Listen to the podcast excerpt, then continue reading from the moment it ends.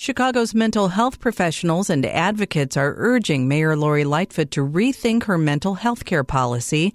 They've sent an open letter to the mayor this week asking her to remove police officers from teams that respond to mental health crises. WBEZ's Esther Yoon-ji Kang has the story.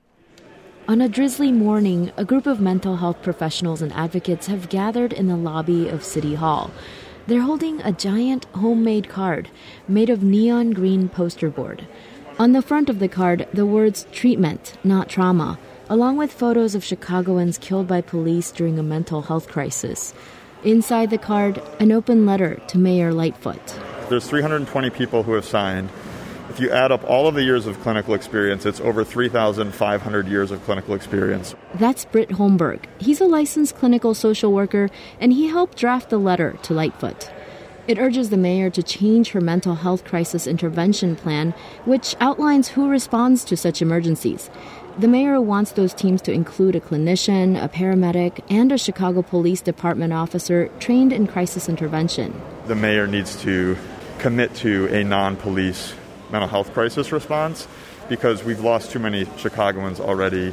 Having a mental health crisis in our city should not be a death sentence. We're asking the mayor to end the co responder model that involves CPD. Holmberg says the crisis intervention training that police get is not enough to prevent officers from using deadly force. He cites the example of the Minneapolis police officer who killed George Floyd in 2020. Derek Chauvin was a CIT trained officer and we know that the CIT model is not sufficient. Cops are trained to command and control. Oftentimes, when they show up, it escalates the situation. And that might not be their intent, but just their very presence escalates it, right? Because of all the, the police violence and brutality going on. Instead, Holmberg and others are asking the mayor to start a different program that she promised. It's one where no police officers are involved. The city has said that pilot would start soon. The advocate's letter to the mayor is part of the Treatment Not Trauma campaign, which also calls for more funding for public mental health centers throughout the city.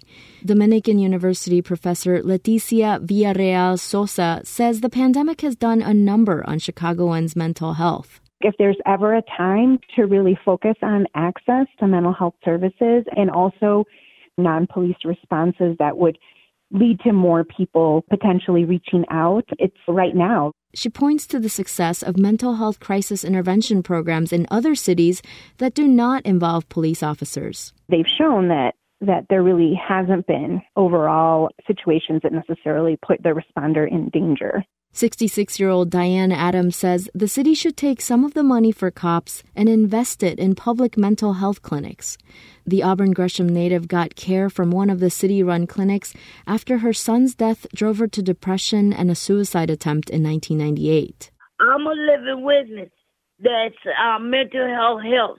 I came from nowhere to where I'm at now. She says Chicago's mental health care policy also falls short of Lightfoot's 2019 campaign promise to reopen shuttered clinics. She ran on that saying that she was going to do it. Instead, the city has opted to expand mental health services by building a network of private clinics.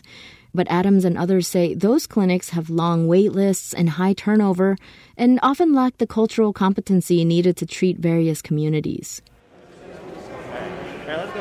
Back in City Hall, the group delivering the letter heads toward the elevators, where they're stopped by two police officers.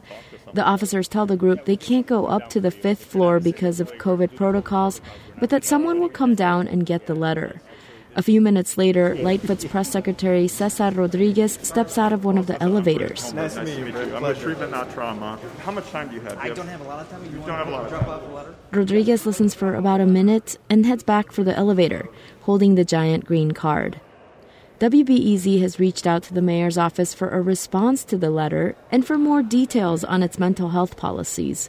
The city has yet to respond. Esther Yoon-ji Kang, WBEZ News.